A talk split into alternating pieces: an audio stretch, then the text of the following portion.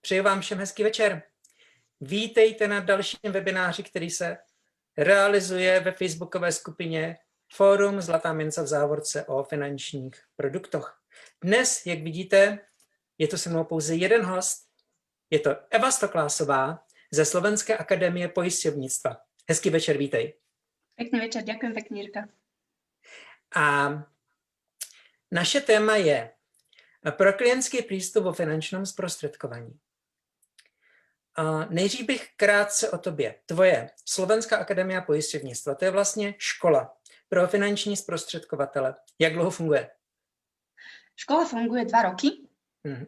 ale celkovo vzdelávanie ako také funguje 14 rokov, takže uh, vzdelávame tento koncept už veľmi, veľmi dlho.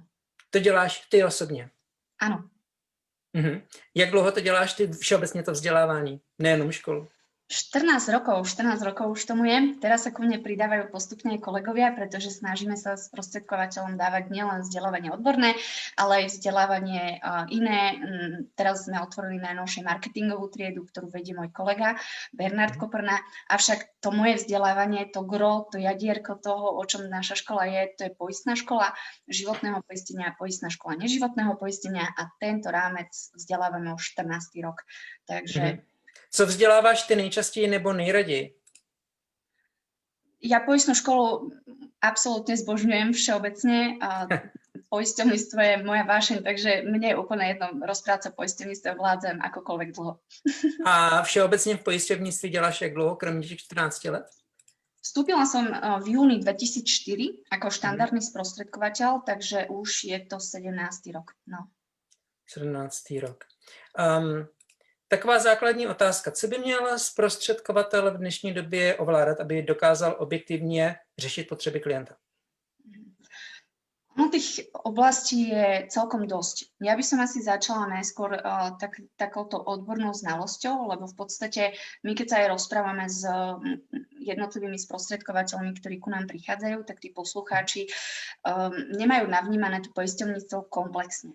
Ono, Mhm. aj ja keď som vstupovala, tak samozrejme, keď som sa stávala sprostredkovateľkou, tak uh, ten náhľad som dostávala na jednotlivé produkty, čiže vedela som si plus minus urobiť nejaký, nejakú predstavu o jednotlivých produktoch, Mhm. ale to, čo mi chýbalo, je to mm, celkové fungovanie. To znamená od nejakej legislatívy, a teraz sa bavíme o zákone, občianskom zákonníku, bavíme sa o zákone o BZP, cez možno nejaké také zákutia oceňovania, pretože o tom sú uh, výpisy zdravotnej dokumentácie, o tom sú zdravotné dotazníky, uh, po nastavovanie poistných sum, ako, prečo by to tak malo byť. A potom až po to jadro, a to sú samotné poistné podmienky. Čo si na nich všímať, ako sa rozhodnúť, ktoré riziko je dobré, ktoré nie.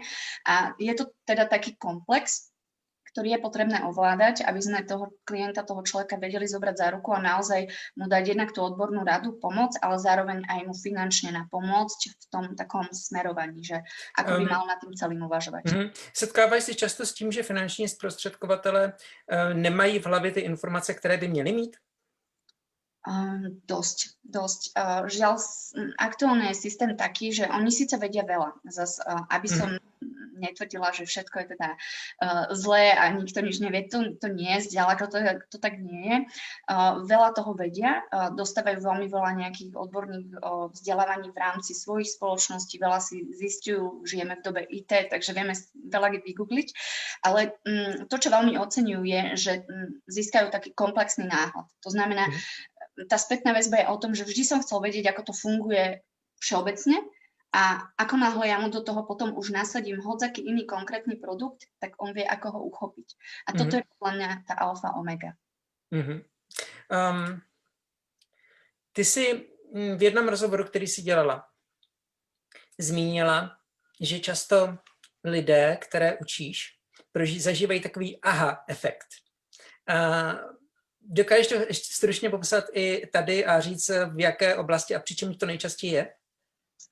No, veľakrát získavajú aha efekt pri uh, legislatíve, pri tom, ako funguje občiansky zákonník, aký vplyv má na fungovanie zmluv klientov, pretože častokrát uh, nerozumejú tomu, uh, keď príde klientový list s tým, že je vyvodená nejaká sankcia z občianského zákonníka, zjednoduším to, uh, zamietame nejaké uh, poistné plnenie, máme zamietavé stanovisko, krátime, nedodržali ste takú a takú lehotu, tak uh, keď dáte tomu sprostredkovateľovi ten náhľad, uh, prečo je to tak, tak to je potom, že aha, tak preto mi prišiel tento list, preto je to tak, preto to neplnili, už mi to dáva zmysel.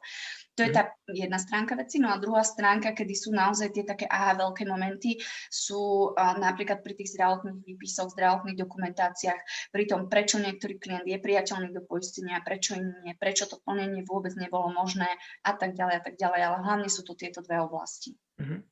Z toho vyplývá, že vlastně už když eh, ten zprostředkovatel tyto informace nemá, tak eh, vlastně při, už při uzavírání té smlouvy s klientem, tam, eh, kdyby ty informace měl, tak by s tím klientem možná komunikoval jinak, upozornil by ho na něco jiného a vytvořil by tu smlouvu s ním tak, že by se tomu klientovi určité věci potom v budoucnu nemuseli stát. Je to tak správně? Áno, áno, úplne presne. Ono v podstate Celé to začína pri takom nepomere, kde na vstupe vyplňame zdravotný dotazník, um, obsahuje 20 až 30 otázok, ktoré keď klient zaškrtá... Bavíme sa o zdravotním poj- životním pojištení. Tak. Áno, áno, tak klient samozrejme vstúpi, uh, poistiteľ nejak um, jeho zdravotný stav posúdi, avšak potom na výstupe pri likvidácii poistnej udalosti je možné požadovať náhľadu výpisu zo zdravotnej dokumentácie klienta. Hm. A to je ten veľký nesúlad, pretože ak by sme na vstupe vedeli, aký je ten zdravotný stav, ak by sme chápali, ako je dôležité uvádzať všetky informácie z neho a všetky údaje pravdivo úplne, tak následne by samozrejme aj ten klient mal inak nastavené očakávania, pretože by možno neočakával plnenie z ochorení, ktoré už boli pred vstupom, pred začiatkom poistenia. Na, zároveň by možno sa aj rozhodol, že to poistenie nepotrebuje, nechce, chce tú vec riešiť nejako inak. Ak sme pri iných typoch poistenia, tak pri autách sa stretávame s týmto bežne, kde sa zamlčí škodový priebeh a potom sme z toho smutní, lebo poisťovateľ na to dôjde, my sa čudujeme odkiaľ a to nie je podstatné, podstatné je, že to vie a na druhej strane e, všetko mohlo byť inak, ak by mu bolo povedané, že je potrebné naozaj hovoriť, parafrazujem, pravdu, pravdu, než len pravdu. Mm-hmm. To tady říká Víťo Trnavský ve skupině často dost ve webinářích, že klientovi si sednu si s ním a řeknu mu, řekni mi pravdu, nic mi nezamlč. Áno. mm-hmm. a, ale vlastně, um, když e, se bavíme například o životním pojištění a na začátku se kvázi vyplňuje nějaký dotazník a potom nastane nějaká událost a pojišťovna si vyžádá zdravotní dokumentaci, tak eh, tam může být i ten problém, že i při dobré víře člověk si sám často nevzpomene úplně na všechny svoje zdravotní problémy. Nebylo by potom lepší vést, a případně nevedeš, tak eh, ty mm, lidi, které školíš k tomu, že tu zdravotní dokumentaci si vyžádat hned na začátku, když se sepisuje smlouva s klientem? Samozrejme, toto je eh, jedna z vecí, ktorú naši posluchači a absolventi robia, pretože práve ten vzťah toho uh, vstupu a toho výstupu si uvedomujú a presne ako si to teraz uh, popísal, ruku na srdce, kto z nás by si pamätal všetko, čo riešil u lekára v priebehu mm-hmm. 10 rokov, 15 dozadu. Mm-hmm. Ten náhľad, keď už príde k likvidácii, tak sa robí rôzne dlhý, hej, podľa toho, čo poistiteľ potrebuje vidieť, čo rieši. Na druhej strane môžu sa tam objaviť aj veci, ktoré klient reálne neriešil. Čiže môžu medzi jeho diagnózami v tom výpise figurovať aj situácie, ktoré tam nemajú čo robiť, ktoré sa jeho netýkajú, prišli tam náhodou. A to je tiež dobre vedieť už na tom vstupe, pretože ak sa na toto dôjde priamo pri likvidácii, priamo pri tom, ako očakávame plnenie, tak môžeme byť potom smutní a toto je fáza, kedy sa nám moc nie je to úplne vhodné, keď človek rieši napríklad kritickú chorobu alebo invaliditu, aby práve v tejto dobe začal riešiť svoj výpis a prečo tam má nejaký záznam, ktorý tam nemá čo robiť. Mm-hmm. Ty si to mm, vyslovila teď, jak se bavíme, ale eh, v jednom z předešlých rozhovorů s tebou jsem našel, tam si to definoval, tak zvýraznila, že vlastně problém, který lidé nejvíc mají, jsou taková chybně nastavená očekávání klientů. A to vlastně, toto se schrnuje, toto, v, tom to je, v tom je zahrnuto toto všechno. Lidé očekávají od pojištění něco, co nakonec eh, není, nenastane, není to reálné. Nebylo jim to na začátku komplexně vysvětleno.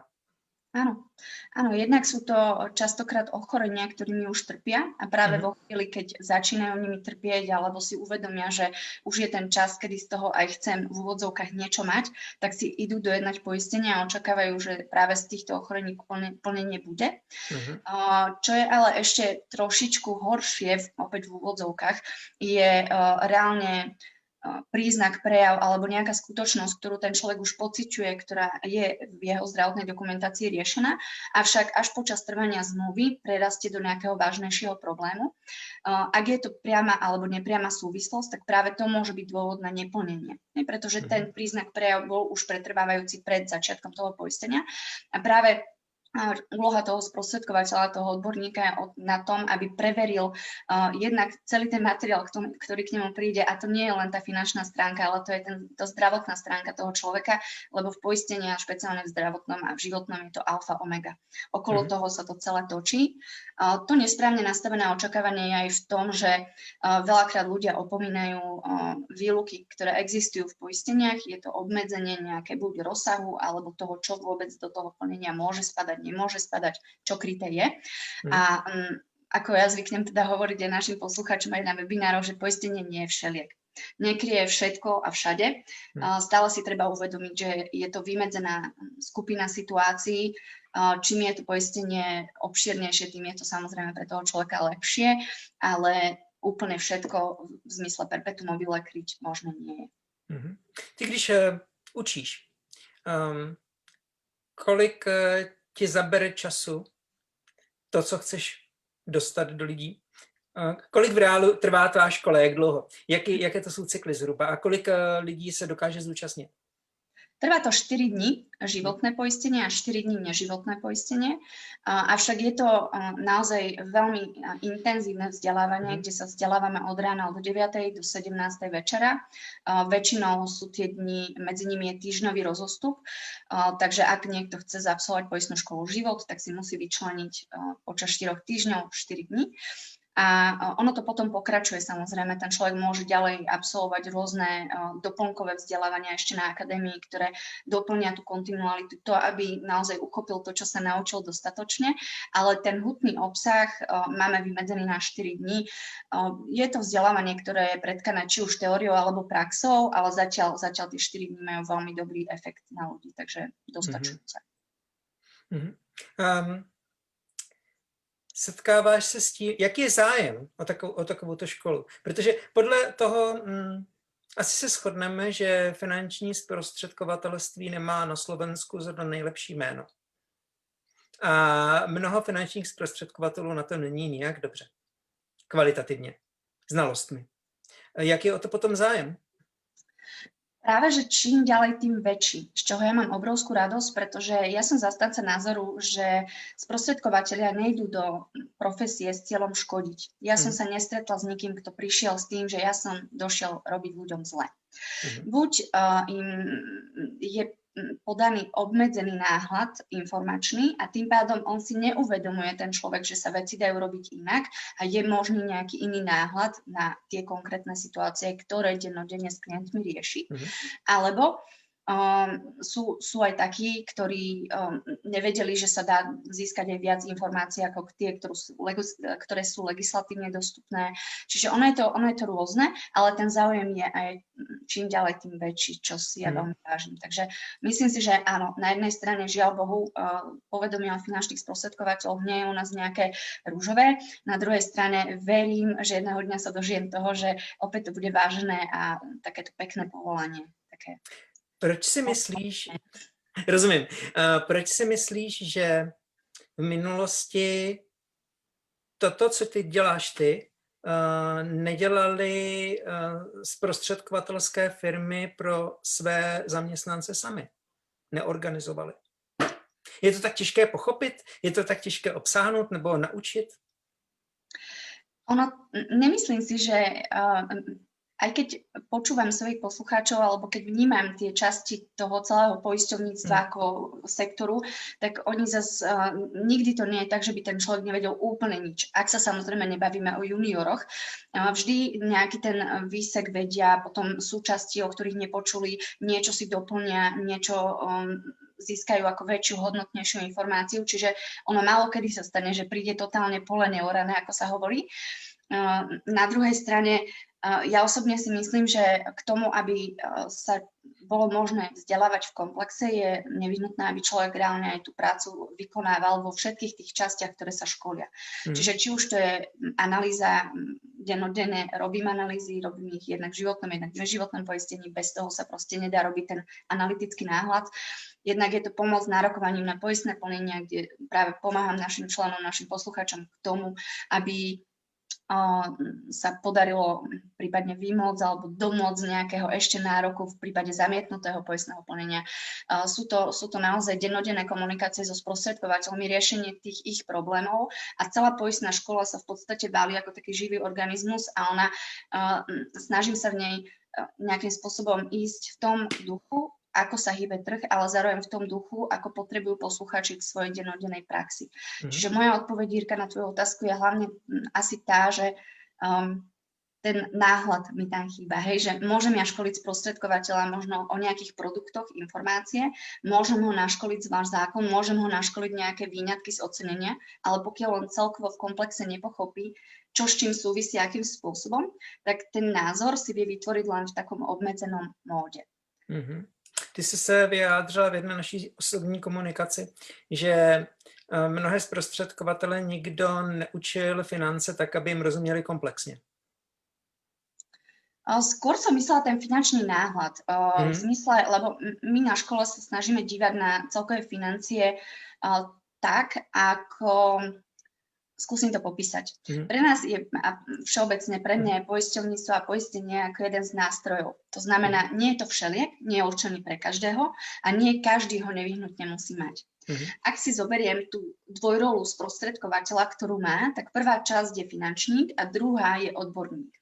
V tej roli finančníka potrebujem klienta zobrať za ruku a rozsekať s ním jeho rozpočet na drobné. Čo znamená, že potrebujem vidieť jeho príjem, jeho výdavok a potrebujem vedieť, čo sa stane, ak ten jeho kohútik príjmový priškrtím alebo ho zavriem. Uh-huh. A tie situácie, ktoré vzniknú, čiže vypadne mi príjem v dôsledku choroby, v dôsledku úrazu, vypadne mi na krátkom úseku, strednom, dlhom, tak my keď si ich takto pomenujeme, tak následne na to vieme hľadať nástroje, ktorými budeme tie um, situácie, tie výpadky príjmu a tie medzery plniť. A na to my nemusíme použiť striktne poistenie. Poistenie je jeden z nástrojov. Môžeme použiť investíciu, ak je na to určená. Môžeme poist, použiť úver, ak napríklad klient má nejakú nehnuteľnosť, ktorá nie je zauverovaná a je určená prioritne na riešenie veľkých strát. Preto, práve preto si ju klient drží ako čistú a vo chvíli, kedy peniaze potrebuje, tak presne vtedy ju zauveruje. Ďalšou časťou môže byť, že sa rozhodne, že má nejaké vozidlo, ktoré predá a tomu prileje zdroj financií, aby prežil nejakú časť toho obdobia. Mm. A poisťovníctvo je len, respektive poistenie je jeden z tých nástrojov, ktorými vieme použiť na to, aby sme vyriešili ten nedostatok peňazí na určité obdobie. Takže ten finančný náhľad končí tým, že ja si klientom mám vymedziť, v ktorých situáciách my aký nástroj budeme využívať. A potom je otázka, v akých rolách viem byť odborník. Hej? Čiže ak som vybrala klientovi na riešenie dvoch situácií úver, tak by som mala byť ten najväčší špecialista v oblasti úverov v širokom okolí, aby som si mohla dovoliť mu vyberať a riešiť tieto úvery. Rovnako v poistení, to znamená, že tá rola odborníka u nás v poistení začína práve v tej chvíli, ako už idem konkrétne riešiť tú situáciu poistením a idem sa s klientom baviť o tom, že OK, a teraz mi drahý klient povedz, aký máme zdravotný stav a ideme si prejsť všetko to, čo on reálne uh, z toho finančného hľadiska potrebuje. Um, vyriešiť a poistenie práve má byť ten nástroj, ktorý do toho rozpočtu tie peniaze prileje. A to je to, čo mne chýba ako taký ten náhľad, taký ten um, uvoľňujúci. Um, Možná ne, ne, že přeleje peníze do rozpočtu, ale může je ochránit v určitých situacích. Priamo prileje, pretože ono, ak nastane výpadok, tak my od niekaďaľ potrebujeme zdroj. Okay. a, a dobře, ano, okay. Hej. Čiže to, v tom je to také pekné, že ten náhľad, a ja som ho mala dlhé roky, ten náhľad na poistenie bol, že každý ho potrebuje, je to naozaj niečo, bez čoho by sa bežný smrteľník nemal zaobísť, ale ten terajší náhľad je, že naozaj je to len nástroj a toto je vec, ktorú naši posluchači si veľmi cenia, lebo ten náhľad na tie financie im taký, takýmto spôsobom chýbal. Takže mm-hmm. takto som to myslela. Mm-hmm. Dobře. Ty jsi dnes, eh, těsně před eh, tímto vysíláním, měla pro své studenty hodinu otázek a odpovědí. Ano. Na co se tě konkrétně ptali a co si nejčastěji odpovídala? Dnes sme, riešili, dnes sme riešili dve otázky. Riešili sme otázočku, čo s eh, klientmi, ktorí sa tesne pred dojednaním poistenia stali COVID pozitívni pretože tá situácia je veľmi čerstvá, takže na túto otázku som odpovedala a potom, mm, potom, potom, potom, lebo my sa tam bavíme o kadečo, takže toto bola asi taká hlavná otázka. Okay. A mimochodem, co potom s tými klienty? No, mm, u niektorých je tá situácia naozaj vážna, pretože máme také štyri úrovne týchto klientov, týchto ľudí. Prví sú tí, ktorí sú bezpríznakoví, v podstate ani COVID nemajú uh, diagnostikovaní, uh, sú len v karanténe z dôvodu, uh, že boli teda v kontakte s pozitívnym. Títo buď sú poistiteľní, alebo je tam odklad. Druhý typ tých ľudí je ten, ktorý je v karanténe, ale mal COVID, ale je v domácej liečbe. Tam je buď, samozrejme v čase, kedy má COVID, nie je možný vstup do poistenia, aspoň zatiaľ v poisťovniach, v ktorých sme si robili prieskum. Um, Zároveň môže byť určitý odklad toho vstupu do poistenia. Tretia úroveň sú klienti, ktorí sú aj hospitalizovaní, kde už samozrejme môže byť to hľadisko. Zatiaľ tá najprísnejšia podmienka, ktorá sa ku mne dostala, bola tá, že riešime vstup klienta až cez zaisťovateľa. Nie úplne tak ľahko. No a tá posledná úroveň tých ľudí je, sú tí, ktorí majú aj trvalé následky, či už na plúcach alebo, alebo na inom orgánu, ktoré COVID zanechá. A tam už samozrejme ten vstup je veľmi prísny.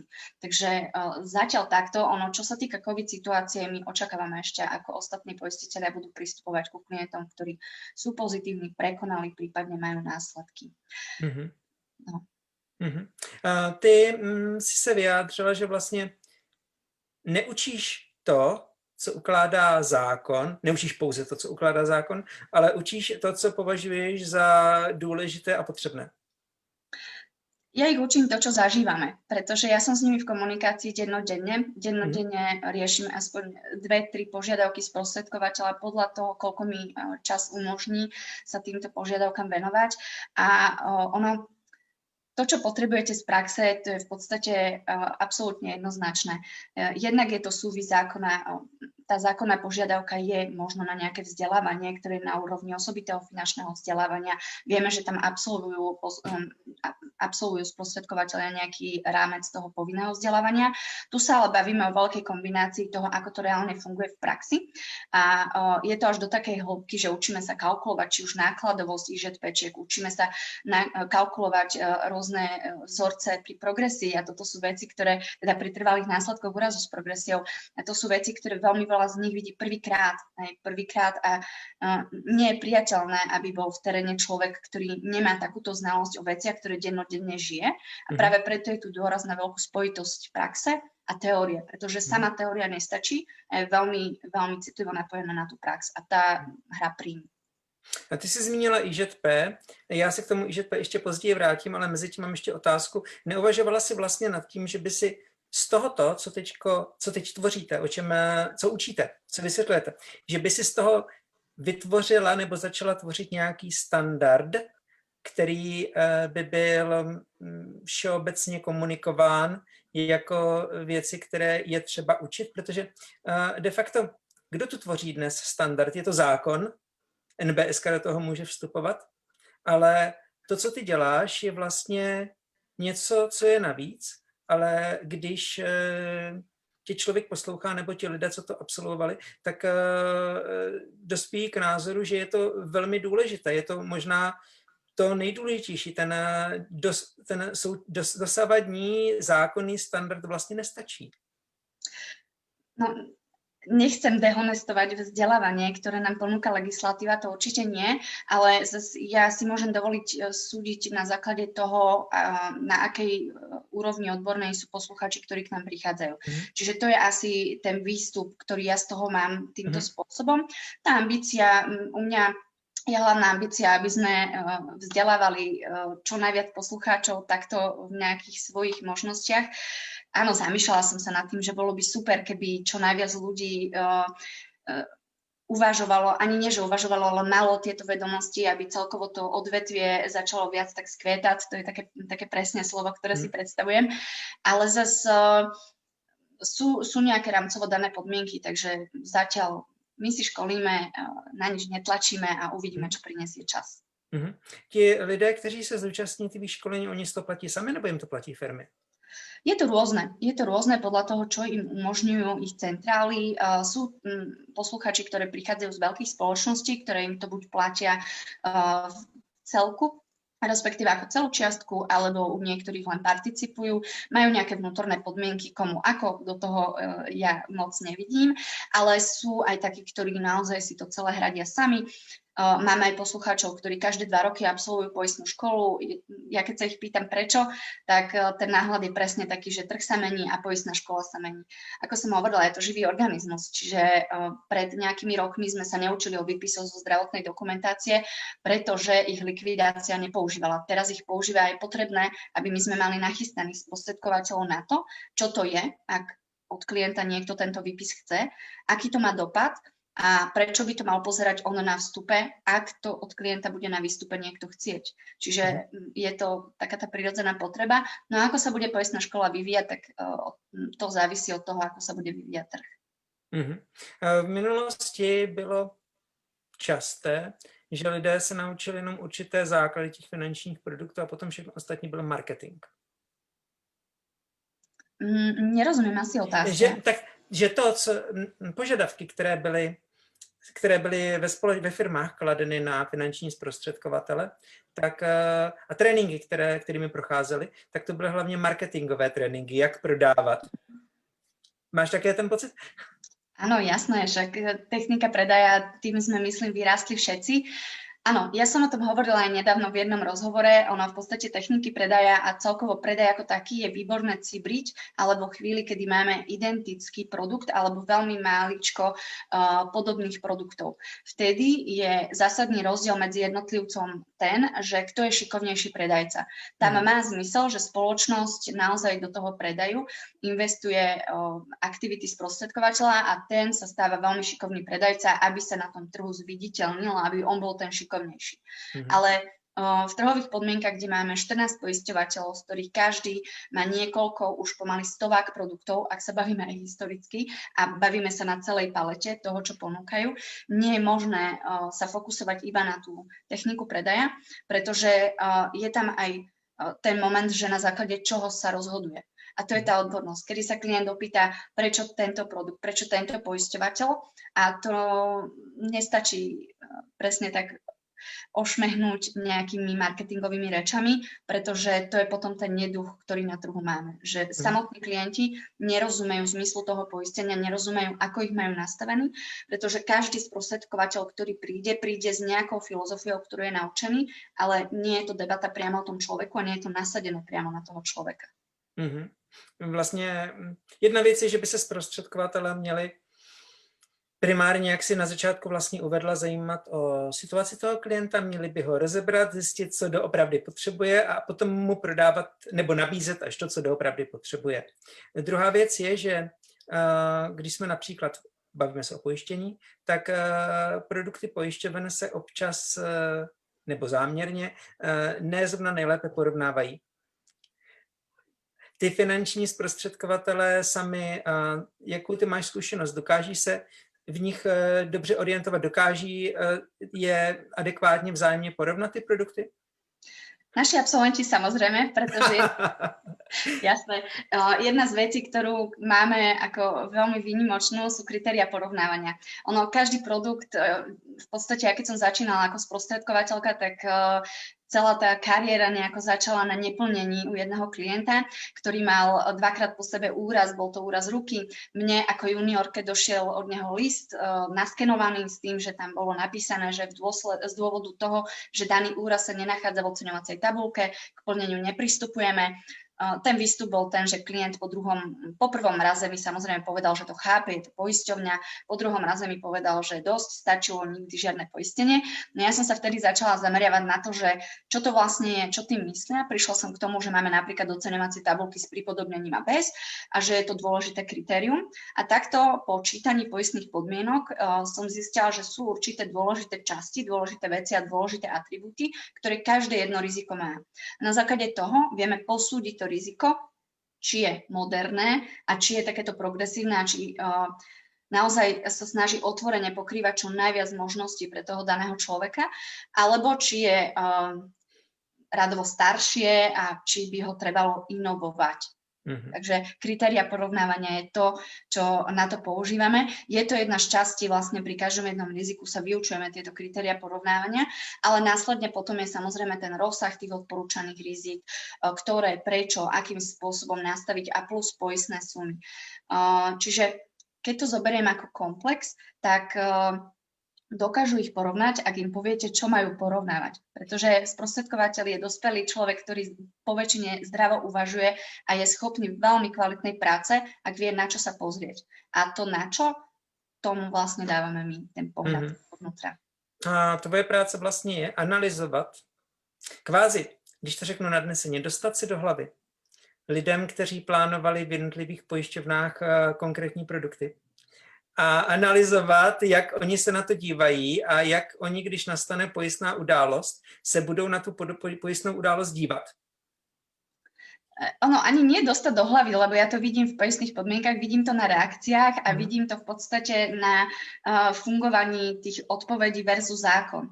Lebo ono v každej odpovedi je odvolávka, či už na poistné podmienky alebo na zákon, takže ono ani nie do hlav, skôr len do tých produktov a mm. samozrejme ideálne... Do systému. No, ale nie je, to, nie je to taká nejaká veda. V podstate myslím si, že e, ľudia po štyroch dňoch poistnej školy vedia veľmi, veľmi byť zorientovaní v čítaní poistnej podmienok. Ja si spomínam na česne pred uh, posledným e, zavretím a školení, ktoré bolo, tuším, v októbri, už sa potom školiť nemohlo, tak mi mhm. jeden posluchač v Trnave sme sa školili prezenčne a vtedy mi vlastne povedal, že uh, ostal taký sám zo seba prekvapený a v štvrtý deň si scrolloval poistné podmienky a vedel nájsť hneď z prvej vec, ktorú sme hľadali spoločne v skupine. A tak sa pochválil sám pred sebou, že wow, že ako mi to zrazu ide, že ani som si nemyslel, že po štyroch dňoch budem takto vedieť nájsť nejakú vec. A to mhm. sú väčšinou ľudia, ktorí mm, nevedia ani, ako majú čítať poistné podmienky. Že nikto ich to nikdy neučil a je prirodzené, že to nevieme však je to mm-hmm. asi normálne, keď nám to nikto neukázal. Potom sú aj takí, ktorých naozaj že veľa čítajú, to zase aby som ne, nehádzala všetkých do jedného vreca, ale tí vlastne ocenia možno iné veci alebo spojitosti s inými časťami toho poistenia. Každý si v poistnej škole nájde niečo, čo mu doplní ten jeho mhm. obzor. Mm-hmm. Pro zajímavost, dokázala by si toto naučit i člověka, který, o finan- který není finanční zprostředkovatel? Uh, jasné. Ja mám uh, teraz konkrétne v poistnej škole, zriadili sme totiž tú poistnú školu pre mamičky. Uh, to sú víkendové poistné školy, kde oteckovia strážia počas dvoch hodín bábetka a my s mamičkami sa školíme. A konkrétne teraz mám jednu mamičku, Katku, ktorá je úplný, úplný junior, tam naozaj ideme pole neorané a robí veľké pokroky, dokonca už mala teraz aj e, klientov s veľkou požiadavkou a zvládla ich úplne bravúrne. Čiže ono, to je, ja stále hovorím, že ten náhľad na poisťovníctvo, ktorý sa snažím prinášať, je tak e, zdravý rozum, že je to veľmi blízke aj úplne laickému človeku. Čiže mm-hmm. to je na to. Um. Hovoříme už e, pomalu přes půl hodiny. Máme tady několik pozitivních reakcí lidí, kteří podobné vzdělávání zažili, ale já bych i řekl, ptejte se na něco. Uh, nemusím být já pouze ten jediný, kdo má otázky. Uh, zeptejte se na něco konkrétního, pokud vás něco zajímá a posloucháte nás aktuálně. Um, Zeptal bych ja pozdravujem se... našich poslucháčov, lebo predpokladám, že to sú členovia nášho Insurance Academy klubu, takže ich zdravím a ďakujeme za podporu. Někteří, tak. Uh, vraťme se k tomu investičnímu životnímu pojištění. Uh, ty jsi zmínila vlastně, že vyučuješ, jak to vypočítávat, ale investiční životní pojištění jako produkt uh, v dnešní době se už tak často neprodává, vzhledem k tomu, že uh, když řeknu, že člověk, který chce být pojištěn a chce investovat, asi bys mu také doporučila, že dej si rizikové životní pojištění a investuj extra. Tak ten všeobecný náhľad je taký, ale aj to investičné životné poistenie je rôzne použiteľné, lebo mm, to investičné životné poistenie má také dve úskalia. Prvá je tá samotná investičná zložka, kde samozrejme väčšiu kontrolu máme, aj väčší výnos, aj uh, celá tá práca s tým samotným kontom je lepšia určite vo fondovom riešení, ktorého majú plnú paletu um, aktuálne sprostredkovateľi a niekedy takéto možnosti neboli, takže naozaj to IŽP bolo taká prvá voľba. Na druhej druhej strane investičné životné poistenia sú také preslávenie, ale ne, v negatívnom slova zmysle, poplatkami, ale aj to nemusí byť úplne také, ako sa to na prvý pohľad javí. Tam je veľmi dôležité, ako ten poplatok funguje vnútri a ako funguje celková tá práca tých kvont vnútri toho IŽP. Mm-hmm. A když by Představ si, že máš eh, před sebou lajka, který se ozve že mu někdo nabízí IŽP, eh, jak by si mu řekla, podle čeho dokáže identifikovat, zda ta nabídka je alespoň přijatelná? Teraz sa bavíme celkovo o tom, či IŽP je priateľné, alebo celkový uh, rámec toho poistenia je priateľný. Celkovo poistenie. Uh, v podstatě, uh, co jsme měli v facebookové skupině Forum Zlatá mince diskuze na toto téma, tak uh, zaznělo, že ono by to, ono to IŽP samo o sobě by nemuselo být zlé a vlastně i minulý rok se na začátku roku změnily podmínky. Takže už to není až tak eh, zlé, jak to bylo v minulosti. Ale eh, prostě závisí právě na těch poplatcích a eh, těch poplat, byl názor, že vlastně těch poplatků se pojišťovny nebo pojišťovací makléři nikdy nezřeknou v takové míře, aby to bylo um, aby to bylo užitečné pro klienta. Takže uh, jak by ten klient, který uh, právě dostal nabídku a je tam někým masírován, měl být schopen identifikovat, že zrovna ty poplatky, které jsou tam nabízeny, uh, jsou přijatelné. Je něco, na co by se mohl no. konkrétně zeptat? Vzděláváme klienta vzdelávame klienta. Ja som raz mala presne takéto stretnutie, bolo to ešte dávno, dávno v mojich začiatkoch a presne som sa opýtala proti strany, že teda ukážte mi v tomto produkte, aké sú poplatky. Protistrana reagovala, že si ich musí naštudovať, tam máte veľmi rýchlu cestu k tomu, že to ste si mal naštudovať predtým, než ste to ponúkal. Takže to je prvá skratka, ale nie. Ono celkovo, mm, ak by sme sa pozreli len na to, tú identifikáciu toho poplatku, tak e, ja to skúsim povedať na príklade. Mm. Ak máme 100 eur, ktoré celkovo idú do poistenia, tak je veľmi dôležité vedieť, čo sa s tými 100 eurami deje. Či celých 100 eur počas určité obdobie, väčšinou je to rok alebo dva, alebo môže byť aj dlhší čas, mi poisťovateľ berie a potom, za chvíľku sa vrátim k tým 100 eurám, mm čo sa deje s tou cenou za rizika, ktorú ja mám povinnosť platiť. Pretože uh, v mojom investičnom životnom poistení sú dve zložky. Jedna je tá sporivá, do ktorej má plynúť nejaký ten, nejaká tá sporivá časť, uh-huh. ale druhá je tá riziková a to je cena za tie rizika, ktorá môže byť na úrovni 10, 20, 30, z tých 100 eur môže tvoriť nejakú časť.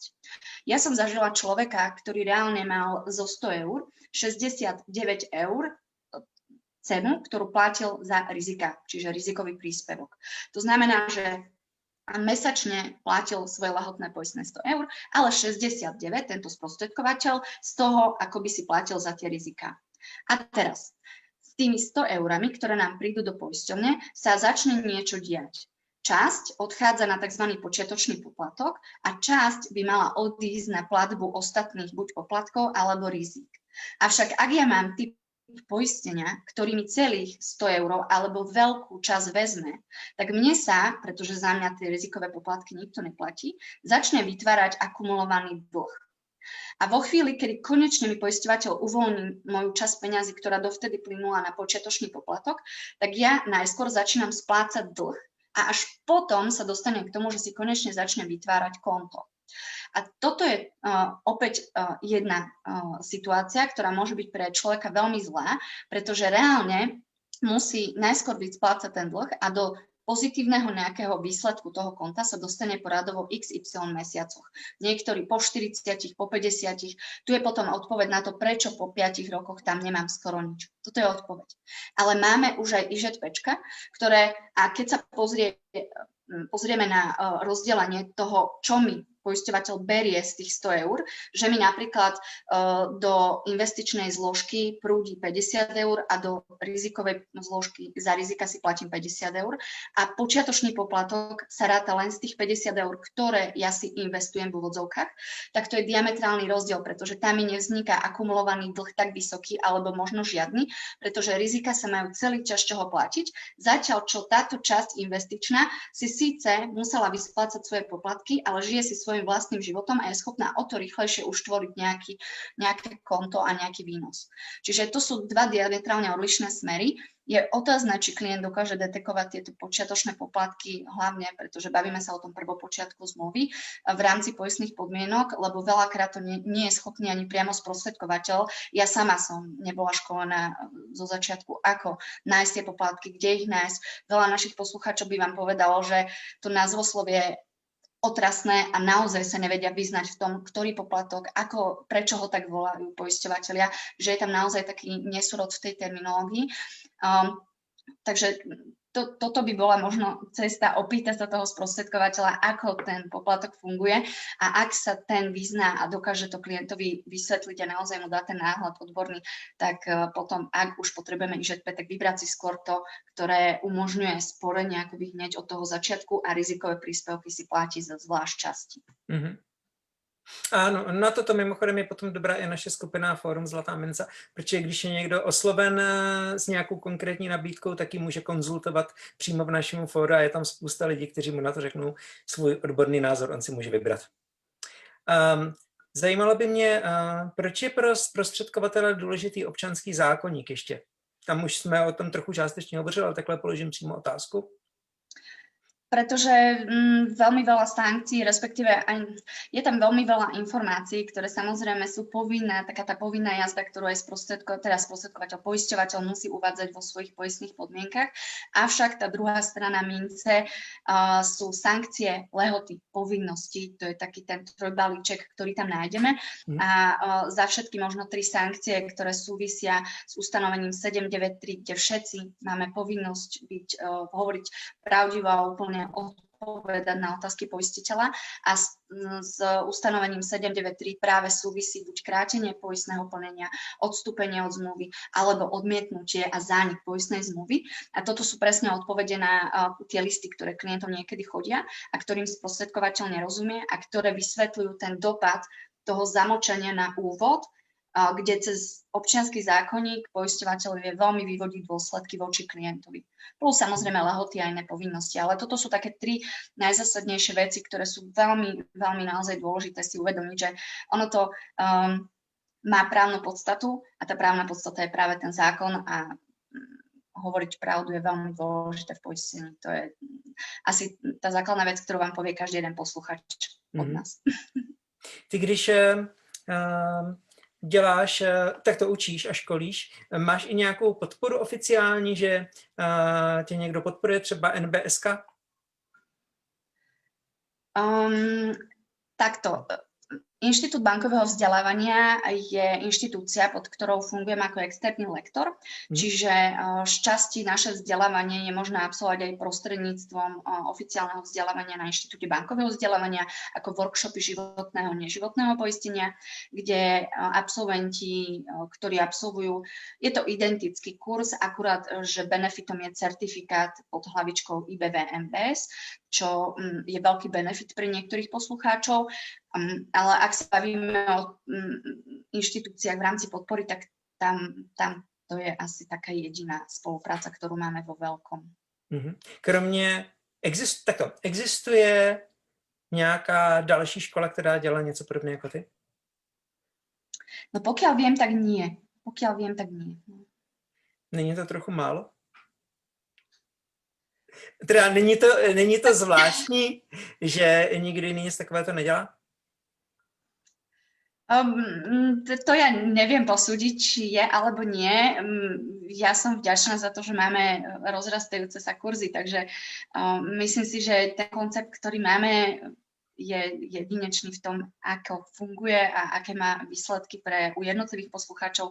Ako vidíme, že prosperujú, ako vidíme, že na im začalo dariť viac aj v komunikácii, v takej tej udržateľnosti kmeňov, pretože klient, ktorý pochopí, nemá potrebu odchádzať a fluktuovať na trhu. Klient, ktorý má odborníka, na ktorého sa vie obrátiť, tak určite spokojný.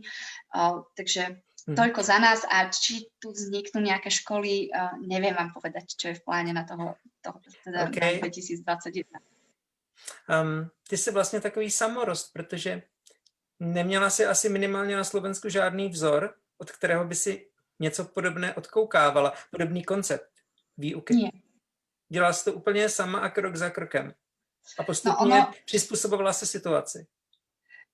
Moji kolegovia sa smejú, pretože ja mám taký slogan, že uh, my nepredávame poisťovníctvo, my žijeme poisťovníctvo, my sme poisťovníctvo. Ono je to tak. V podstate to, čo odozdávam poslucháčom, je dennodenná prax, to, čo ja sa naučím, tak uh, to im podám ďalej. A tým pádom, ono, áno, je to vyslovene koncept, ktorý vznikol z nejakej mojej prvotnej skúsenosti, z môjho prvotného hnevu, z môjho prvotného takého uh, nahnevania sa, že kurník šopa, tak v týchto poistných podmienkach je to takto, ako je to inde. No a potom sa prirodzene tí ľudia začali pýtať, lebo aj oni mm. chceli vedieť, ako je to tam.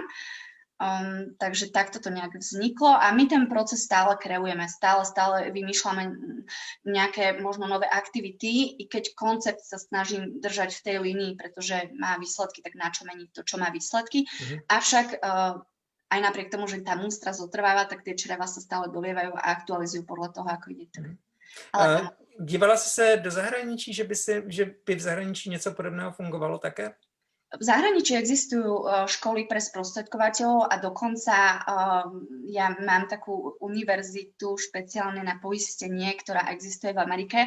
Uh, pozerala som sa na to, akým spôsobom je to tam. Um, majú samozrejme obrovské množstvo lektorov a obrovské množstvo kurzov, ale tam je aj ten trh trošičku iná, inak brány a inak funguje. Takto, ale v, to, v tomto mm, nejakom prenesenom význame som to neprenášala. Zatiaľ som neprenášala žiadny koncept, lebo myslím si, že mm, sme trošku odlišnejší na našom slovenskom trhu, uh-huh. prípadne českom, ako je to zahraničie. Uh-huh. Uh, pro tebe to znamená, mimo jiné, musí znamenat stále se učit. Áno, určite áno. Uh, Co si se učila naposled? No, ja sa učím pravidelne, e, každý deň niečo, pretože ono, keď, keď to človek chce odozdávať ďalej, tak musí byť napred. Mám obrovské množstvo poslucháčov a obrovské množstvo ľudí, s ktorými komunikujeme, čiže musíte vedieť viac ako oni vy minimálne ich viete potiahnuť nejakým smerom. Na druhej strane je dôležité opäť aj k tomu nejakému ďalšiemu napredovaniu a vytváraniu aktivít vedieť, ako uh, sa pohol trh v zmysle likvidácie, ako sa pohol trh v zmysle oceňovania, um, aké listy teraz chodia klientom, ako sprísňuje likvidácia a tak ďalej, a tak ďalej. Plus samozrejme nám prichádzajú nejaké nové, či už zákonné ustanovenia, veď menil sa nám občianský zákonník, je to síce 2018, ale menil sa, takže tam sme museli prejsť nejakými updatemi.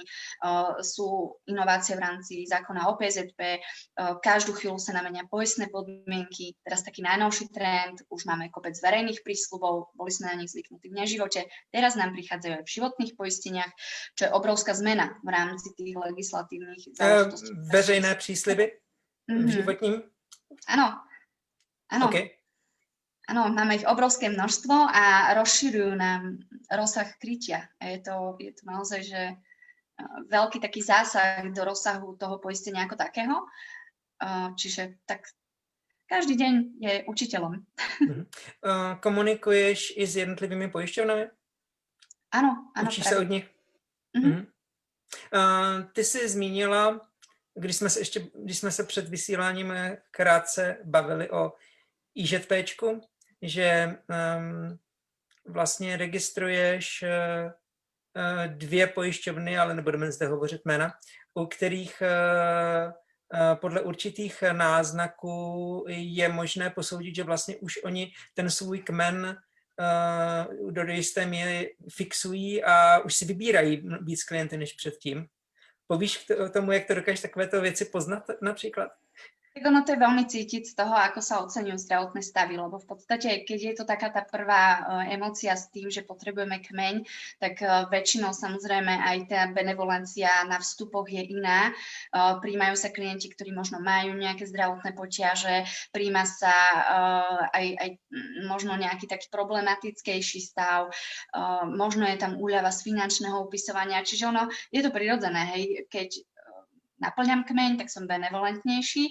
Keď už mám toho kmeňa dosť, tak uh, začnem jemne korigovať a potom je s- na otázke tej citlivosti a toho senzoru a presne toho, čo sa mi teda tak trošku zdá, že ako náhle poistiteľ už chce iba čisté zdravotné stavy, zdravú klientelu, uh, tie nejaké zdravotné problémy už aj miernejšieho charakteru sa zamietajú a nemajú vstup do poistenia, prípadne sa vylúčujú tie časti tela a aj na iné situácie, nielen na choroby, ale už aj na úrazy, tak to je taký ten prvý výkričník, kedy už, alebo taký, taký, taký výkričník, ktorý mi uh, v hlave príde, že a, asi už máme plno. Tak na chvíľu zavrieme a počkáme, ako sa to vyvrbí. Ale je to prirodzené. Zažili sme to, myslím si, že na celom horizonte historickom, že toto bolo u rôznych poisťovateľov viditeľné, takáto korekcia. Mhm. korekcia. Máme posledních pět minut. A Juraj Masár se ptá, jakou vizi tvoje Slovenská akademia pojišťovnictva má? Jakou metu by v rámci trhu chtěla dosáhnout? Pozdravujem Juraja Masara, nášho absolventa. A ďakujem mu za položenú otázku. Mm, celkovo vízia akadémie je naozaj stať sa nejakým tým hrať príjm na trhu poistenia. Ja by som bola veľmi rada, ak by uh, sme školili čoraz viac poslucháčov. Mm, Je to aj kvôli tomu, pretože si myslím, že robíme poisťovníctvo srdcom a prakticky každému mm, absolventu, respektíve každému budúcemu poslucháčovi by som prijala dopriať ten pocit absolventa uh, z toho pohľadu tej práce. Pretože tie spätné väzby sú také naozaj, že veľmi pozitívne. Či už sú to naozaj e, poslucháči, ktorí pomáhajú tým klientom aj e, v celkovom tom náhľade poisťovníctva, e, zlepšia, skvalitnia si ten kmeň, cítia sa viac ako odborníci, stabilizujú si celkovo to podnikanie až do takých situácií, kedy ten človek sa úplne bál predávať poistenie, pretože mal z toho taký presne pocit, že poistenie u nás nikto nechce a ľudia nás Mhm. považujú za predávačov teplej vody a za takéto škodnú. A nakoniec ten človek ako absolvent odíde s presvedčením, že to skúsi a stane sa vám proste jednotkou vo svojej firme. A vy viete, že je naozaj uh, taký ten srdcom obchodník a viete, ako predáva, pretože som s nimi v kontakte prakticky dennodenne, takže mám prehľad ako sa zamýšľajú, ako uvažujú, ako pracujú. Takže tá vízia je naozaj um, rozrastať sa, budovať uh, jednotlivé samozrejme aj kurzy, ktoré máme uh, a možno hlavne teda sa sústrediť aj na rast uh, akademického klubu. Pretože ja som ho už spomínala na úvode, uh, akademický klub je miesto, kde absolventi majú možnosť prísť, stretnúť sa a pravidelne každý týždeň v rámci tých odborných webinárov opäť si tak nejak refreshnúť vedomosti, ktoré potrebujú k dennej práci, zvlášť ak majú 5-6 sektorov, ktorým sa musia venovať a nemajú čas na štúdium. Tak my máme a odovzdáme im, čo zistujeme. Mhm. Máš nějakou vizi, kam se ještě v budoucnu bude vyvíjet pojišťovnictví jako uh, oblast na Slovensku? Máš představu, co, by se zás, co se zásadně změní? Pokud... Ja osobne si myslím, ale to je len taký pocit z toho, ako sme si všimli, že sa vyvíja celkovo trh, že samozrejme sa bude uh, znižovať počet aktívnych sprostredkovateľov. Ono to vyplýva z jednej jedinej veci. Ako náhle pritvrdíte podmienku vstupu a pritvrdíte podmienku vzdelávania sa, tak prirodzene ľudia odpadávajú, ale je to prirodzené, tiež asi nepôjde každý robiť právnika, medika alebo nejaké povolanie, keď uh, na to nie je uspôsobený. To je Mhm. úplne jedno, o akom povolaní sa bavíme. Takže prirodzene, pravdepodobne teda môj názor je, že začnú tým tlakom na vzdelávanie, na tú odbornosť vypadávať ľudia, ktorí uh, si povedia, že tak toto nie je pre mňa, nechcem toľko toho vedieť, chcem robiť niečo iné, čo je na druhej strane dobré. A ako som už hovorila, verím, že sa raz dožijem toho, že to bude povolanie opäť také, takéto honosné a že ľudia nás budú uh, vidieť radi a vítať. Ono na to by bylo dobré, kdyby to nastane do jisté míry, až lidé tomu budou víc rozumět, Ano. tomu pojišťovnictví a financím obecně.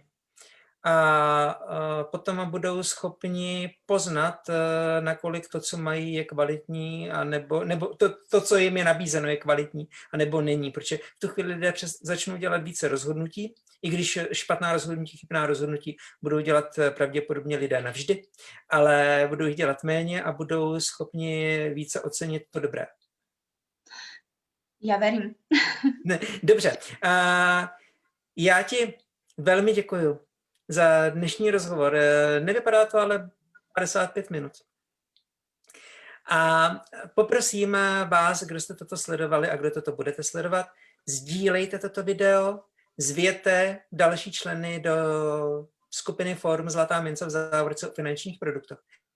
Protože um, na Slovensku fi- finanční gramotnost je důležitá věc, ale ať, eh, a teď nemluvím o finančních zprostředkovatelích, stejně jako ty uh, máš uh, svůj, uh, svoji skupinu lidí, se kterými i po skončení té školy komunikuješ a radíš se, tak veřejnost potřebuje místo, kde se mohou zeptat, kde se může zeptat. Uh, ono, tato skupina Forum Zlatá mince, kterou máme, je v podstatě jediná skupina na Slovensku na Facebooku, kde se dá zeptat na produkty bank, produkty pojišťoven slovenských. Je to i největší skupina finanční a, myslím si, že v budoucnu bude stále růst a lidé tady budou dostávat dobré odpovědi. Takže prosím, zvěte své přátele, protože je to důležité a je třeba, aby co nejvíc lidí mělo možnost, mělo, vě, mělo informaci, že existuje prostor, kde se dá kvalitně poradit. Eh, Doufám, že budeš ve skupině dál aktivní, že tě uvidíme. Áno, Jsem velice rád, že jsi se nedávno přidala. Jsem rád, že jsi pozvala i své přátele do skupiny. A přeju ti hodně štěstí ve tvé další práci a držme si vzájemně palce, protože to, aby se finanční gramotnost zvyšovala, je zřejmě společný zájem nás všech. Áno, určite áno a ja ďakujem ešte raz za pozvanie. Jo, rádo se stalo. Vám všem hezký večer. Pekný večer. Ahojte.